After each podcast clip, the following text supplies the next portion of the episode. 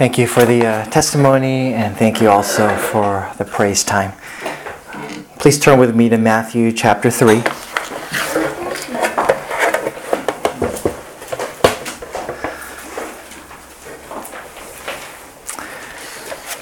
Matthew chapter 3, verse 13. Then Jesus came from Galilee to the Jordan to John to be baptized by him. John would have pre- prevented him, saying, I need to be baptized by you, and you come to me? But Jesus answered him, let it be so now, for thus it is fitting for us to fulfill all righteousness. Then he consented. And when John was uh, when Jesus was baptized, immediately he went up from the water, and behold, the heavens were opened to him, and he saw the Spirit of God descending like a dove and coming to rest on him. And behold, a voice from heaven said, This is my beloved Son, with whom I am well pleased. Okay, let's pray. Father, now we want to take a careful look at Jesus, who is the beloved Son in whom you are well pleased. And we want to know and understand why he was so pleasing to you. We also want to, as children of God, we want to understand how we too can be pleasing and righteous in your sight.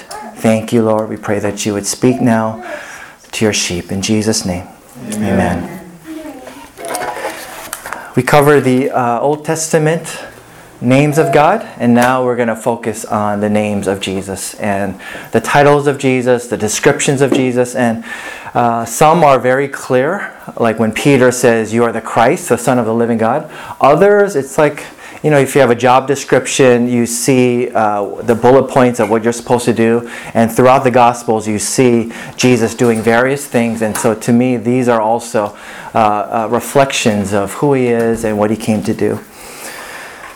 So we, will be doing that through the Gospels, and uh, we've talked about righteousness, living a life pleasing to God, and we and the key verse for today is Matthew three, verse seventeen. This is my beloved Son, with whom I am well pleased. And does that verse ring a bell? Uh, do you know somewhere else very famous uh, section in Scripture where the Father from heaven gives that almost that exact phrase and adds one little phrase at the end? Anybody? Anybody remember? Transfiguration. Yes, transfiguration. That's in Matthew 17, verse 5. This is my beloved Son, with whom I am well pleased. Listen to him. Uh, what's the difference between these two accounts? Because I think if you find the difference, there's so much that, that can be learned.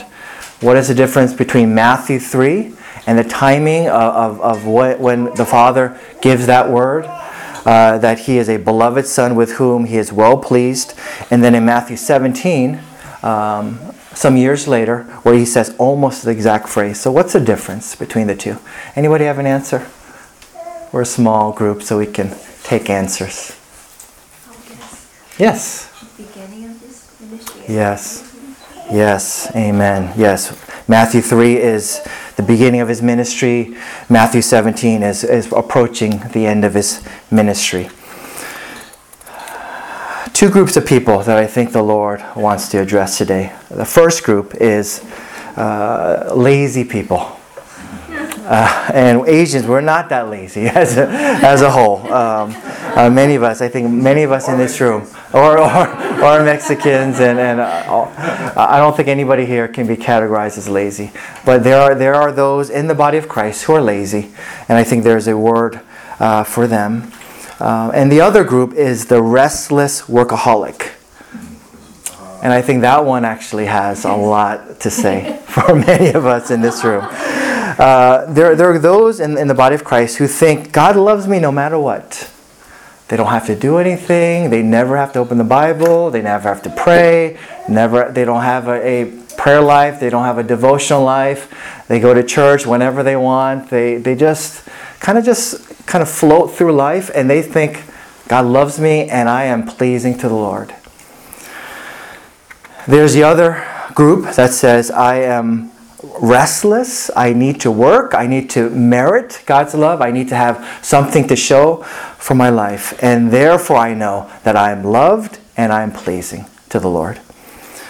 Um, I attended Brother Jay's 50th birth- birthday, and when you hit those decade marks, I think there's a Confucius teaching that at certain decades, like 20s, 30s, 40s, 50s, you're supposed to hit certain marks in your life and in your vocation.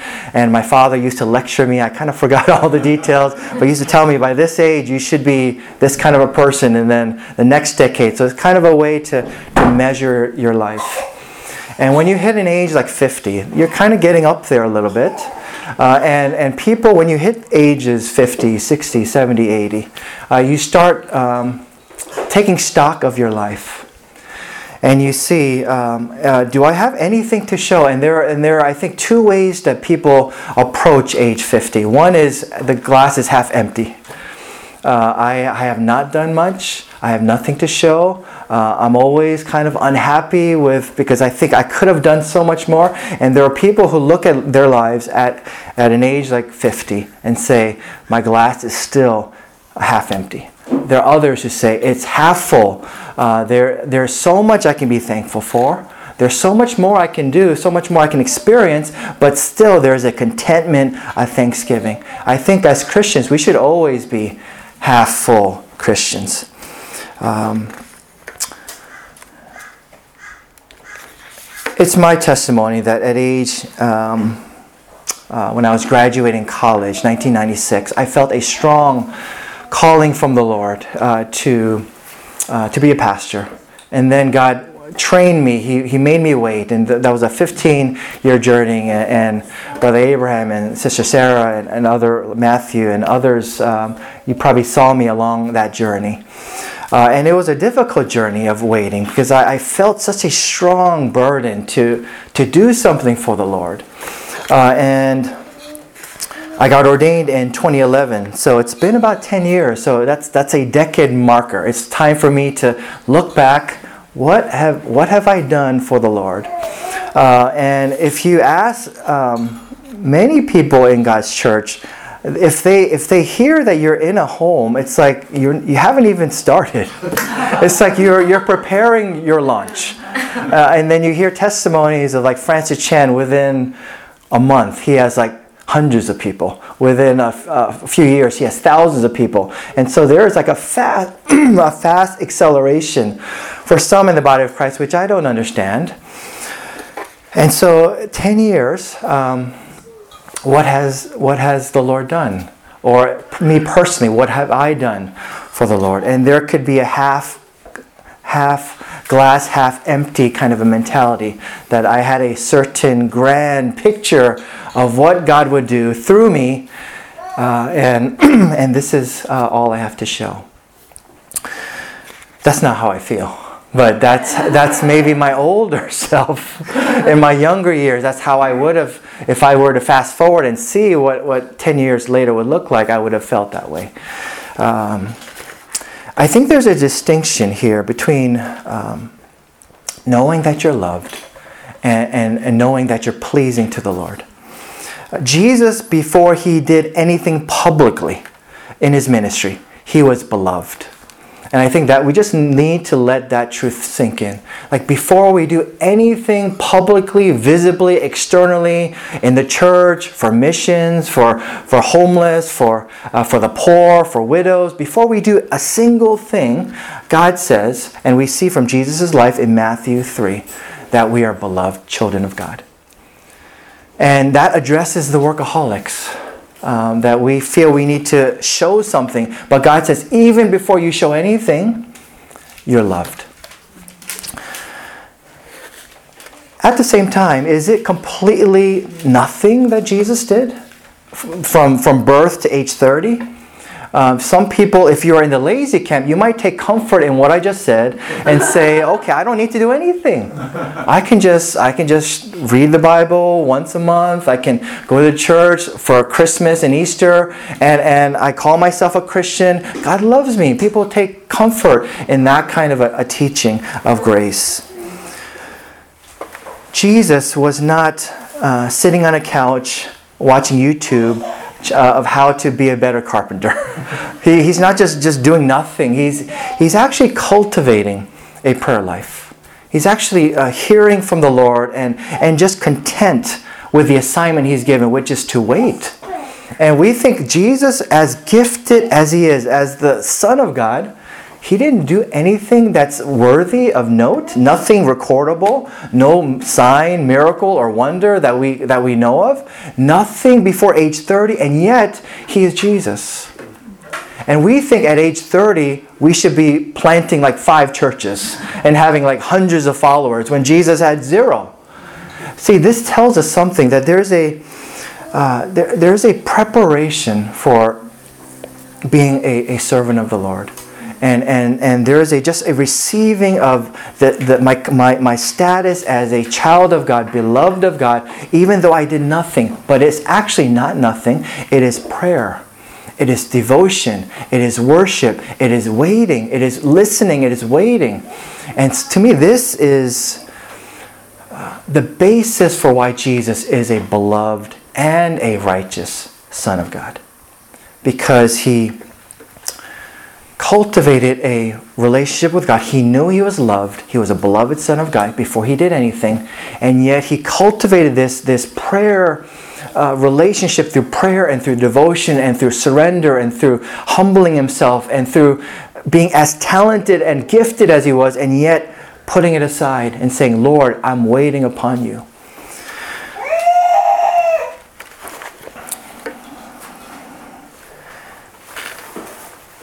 And prior to Matthew 3, Jesus didn't do miracles, signs, and wonders.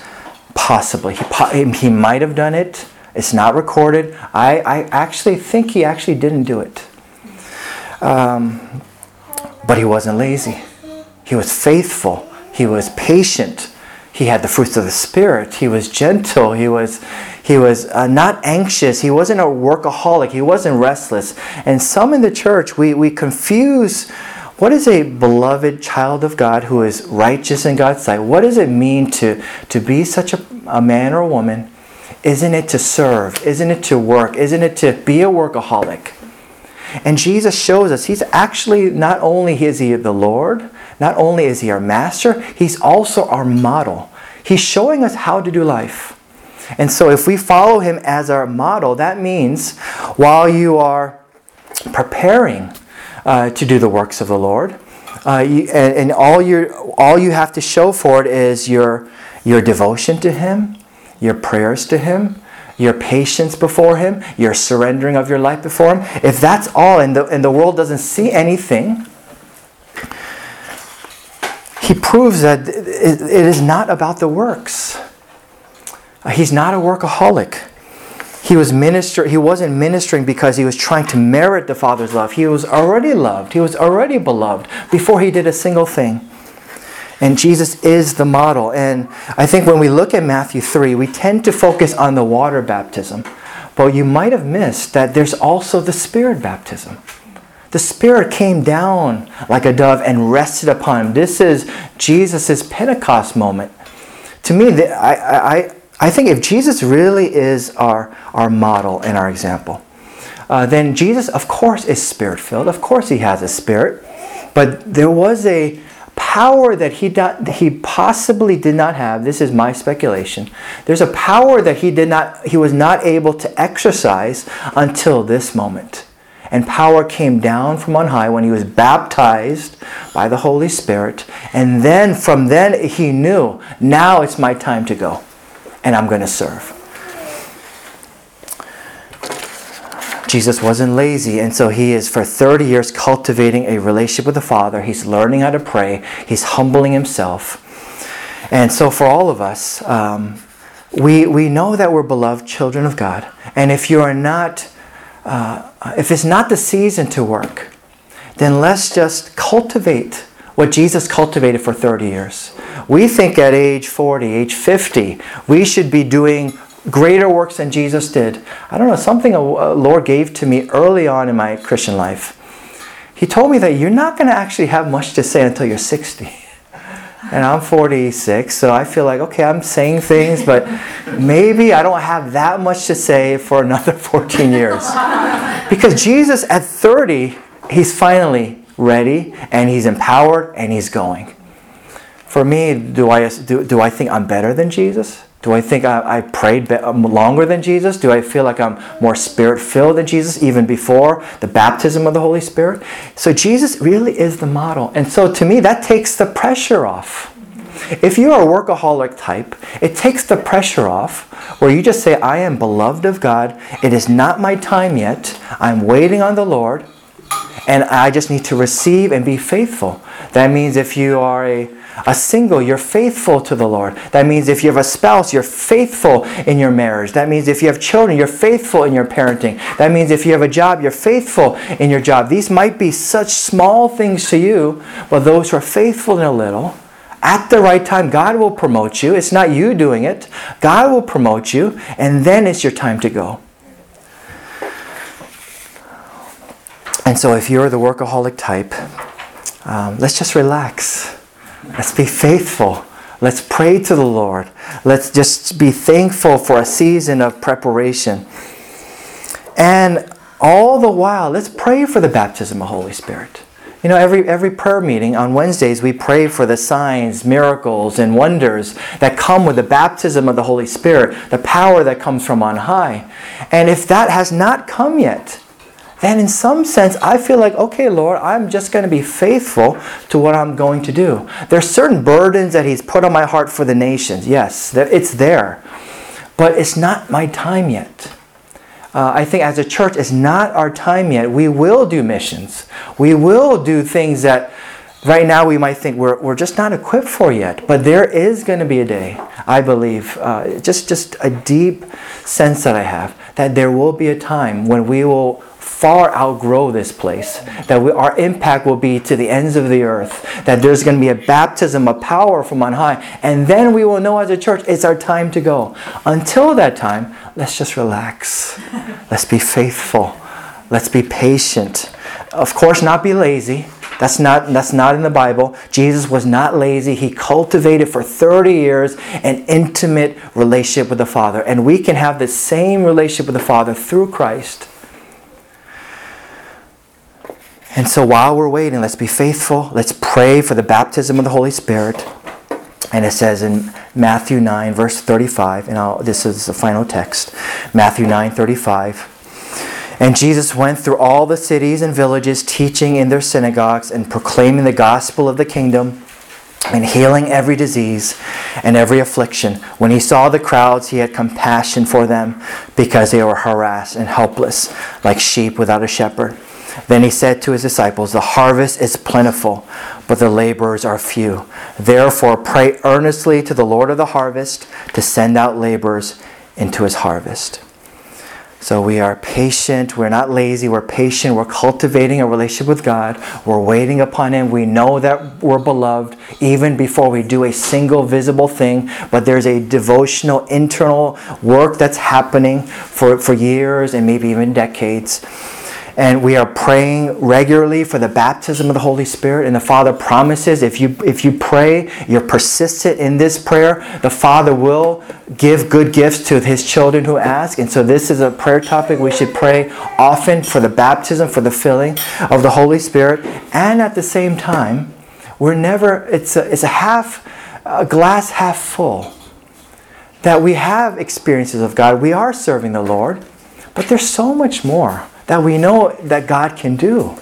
And so we, we're not content. I mean, we're not discontent. We're not restless. We're not, we're not fighting Him. We're not complaining.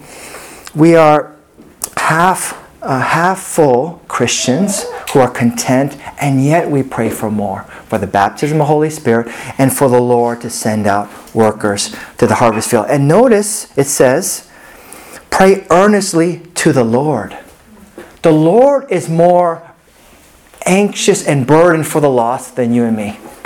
And so the Lord, He is burdened for the lost. He doesn't want any person to perish and not have a saving knowledge of Jesus Christ. His burden is infinitely greater than even the greatest evangelist that this world has ever seen. And so we are praying to the Lord of the harvest. We're praying for His compassion even before we do the work, we're praying, can, do I have his heart? Do I have his compassion? When I look at a crowd, am I just annoyed? Do I just want to get away from the crowd? Or is there something that is being birthed in me that I look upon this crowd and say, they're, they're shepherdless. They're helpless. They're harassed. They're bothered. They, they're directionless. And, and just your heart for these nameless people in a crowd, your heart, eh, there's a compassion that's welling up. This is how you know the Lord is starting to prepare you for a, for a new work. The compassion is there even before you do the work. The heart is already there. Heart is already being cultivated. And he says, pray to the Lord of the harvest. And so we we don't have to say, well, I want to do this. No, let the Lord determine your steps. Let him tell you it's time. And you will know it's time. You will have the compassion, you will have the power the Spirit will come upon you. Like it did for Jesus. He was quiet. He, he, he didn't seem to do much for 30 years. He prepared his life. Then, in a moment, he was baptized. And for the rest of his earthly ministry, three and a half years, he is doing, he is proclaiming the kingdom, as it says in Matthew 9 35. He is healing disease, every disease, every affliction. He is casting out demons. And, and these are the greater works. Of course, every Christian who is zealous for the Lord, we want to do all of these things. We want all the spiritual gifts that we see in Scripture. And so we are we are believing that Jesus will eventually um, be come and baptize us in the Holy Spirit because John baptized in water. But Jesus is the baptizer in the Holy Spirit. And as you follow him, there will come a moment when Jesus baptizes you, the compassion, the heart will be there, and He will give you the green light. He will promote you, and He will say, The harvest field is, is, is, is the harvest is plentiful, and He will mark you and say, You, it's time to go. Before that, don't, don't pressure people to go to missions. Don't pressure people to serve. Don't pressure people to do things until the Lord of the harvest says it's time to go. And that is God has to tell each individual. No one else can tell you. You will know when you're ready. The power will be there. It will be evident to everybody. It's your time now. Until then, just cultivate. And it might take 30 years, it might take 60 years. It's really up to the Lord. If God is anxious if, and he sees somebody who's zealous, he can, he can do it in 10 years. He can, he can do it even quicker. It's really, the timing is up to the Lord. And so we just surrender our lives. And we, um, we, we, we just faithfully cultivate a prayer life. We ask for our, a change of heart. And we ask for the Holy Spirit to baptize in, us in power. And then when it's time to go, we hear the shepherd's voice, and he will say, It's time to go to the harvest field. Okay, let's pray.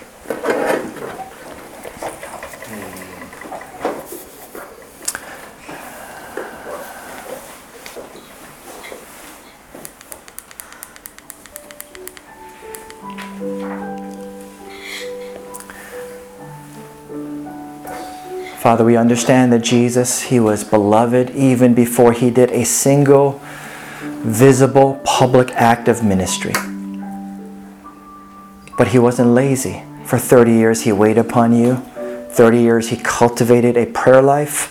30 years, he humbled himself despite his giftedness and his authority in teaching. All of his wisdom he put down. He waited upon you. And in Matthew chapter 3, the heavens were opened. The Spirit came down like a dove. He was baptized not only in water, but also the Holy Spirit. And, from, and that marked the beginning of his public ministry.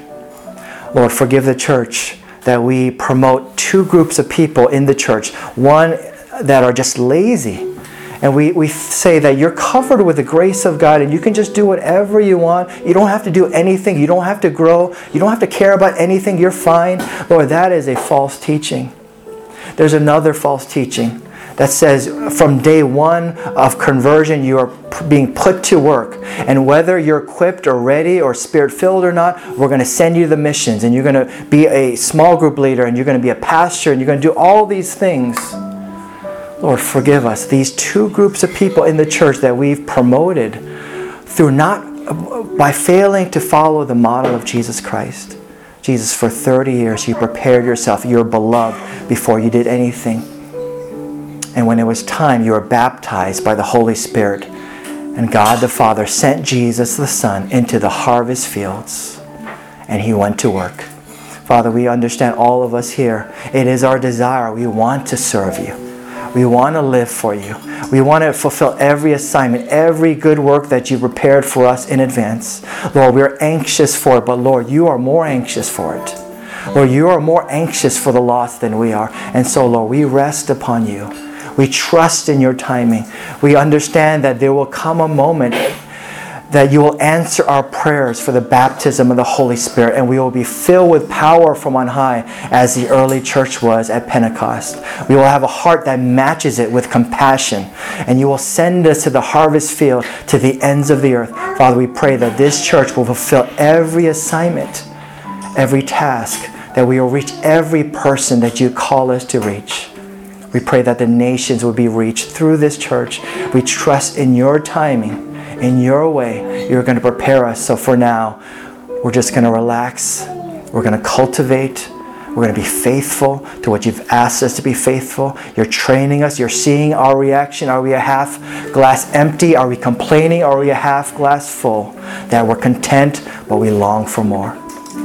Please, Lord Jesus, we pray that you meet us during the partaking of the Lord's Supper. We thank you for your body that was broken and your blood that was shed. In Jesus' name, amen.